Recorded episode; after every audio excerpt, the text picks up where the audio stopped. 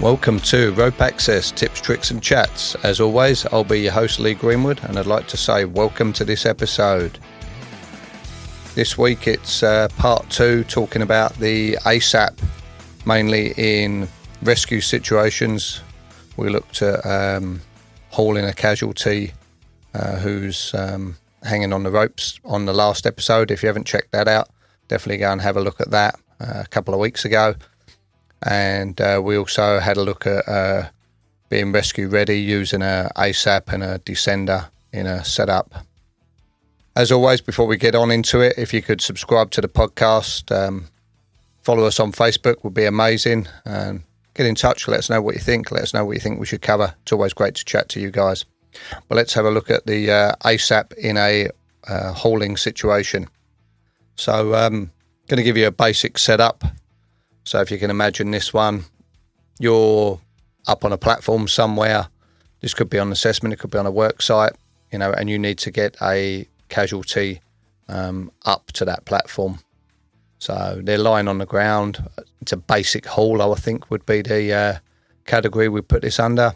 Send the end of two ropes down, tying in barrel knots, figure of eights, carabiner on them, and there's somebody down the bottom who attaches those carabiners to the casualty.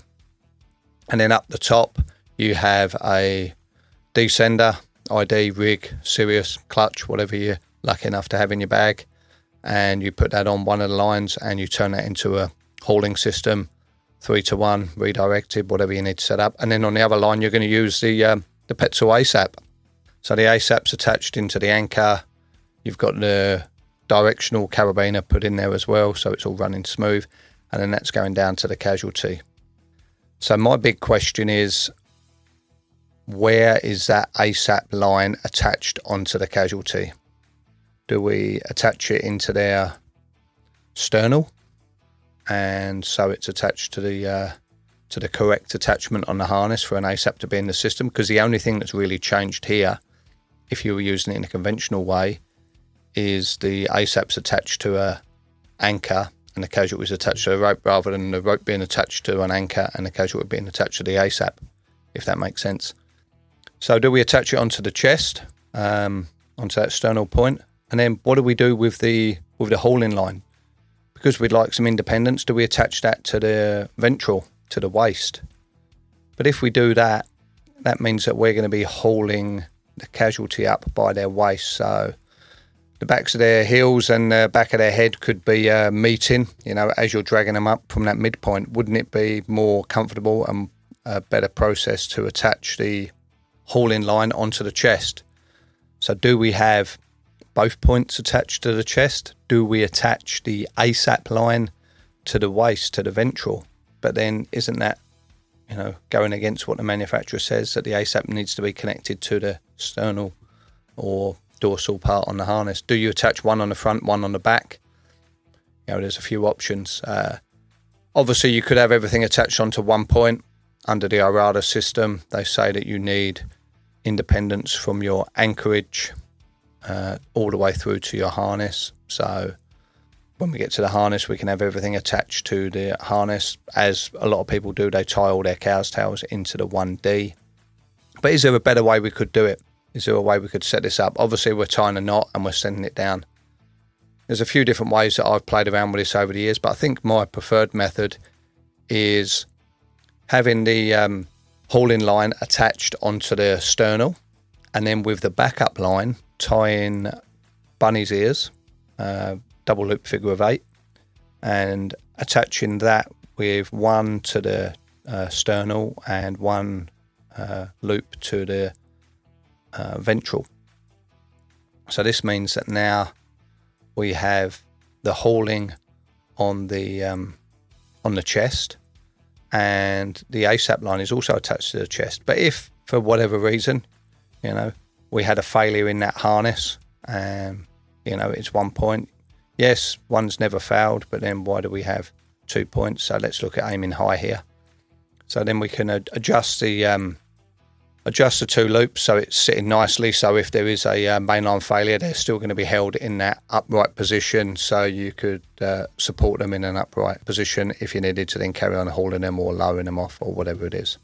advantages I find with uh, this particular setup is you could have a real small barrel knot um, on the main line clipped into the chest, so that gives you lots of uh, headroom for when you're hauling the casualty up. You can get really close to your hauling system when you're hauling them up, so that works quite well.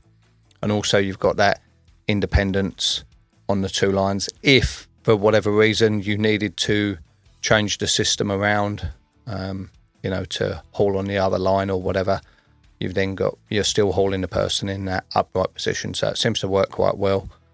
I know uh, quite a few assessors, if they see setups like this, that's getting people closer to an excellent on assessment day rather than, you know, just having two uh, carabiners clipped into the uh, into the chest, into the sternal. So that's uh, that's my thoughts on the ASAP in this sort of basic hauling system. Next one I wanted to chat about, um, going off topic a little bit, but um, same topic, I guess. If we're doing the same system and let's just get rid of the ASAP, you know, let's not use the ASAP there. Let's use two um, descenders on the haul-in. Doesn't really change it that much. Uh, it's on the on the lower where the ASAP comes into its own. It's easier to lower off on the um, on a single descender and the ASAP. But we've now got two IDs. Let's run with uh, two Petzl IDs. So we're hauling on one line and then we're taking in the slack on the other one. So uh, my big question is how much slack can you have in that uh, second line? I'm sure a few of you are shouting out numbers at me as we stand, um, which is great. Definitely reach out if you've got some answers to this one.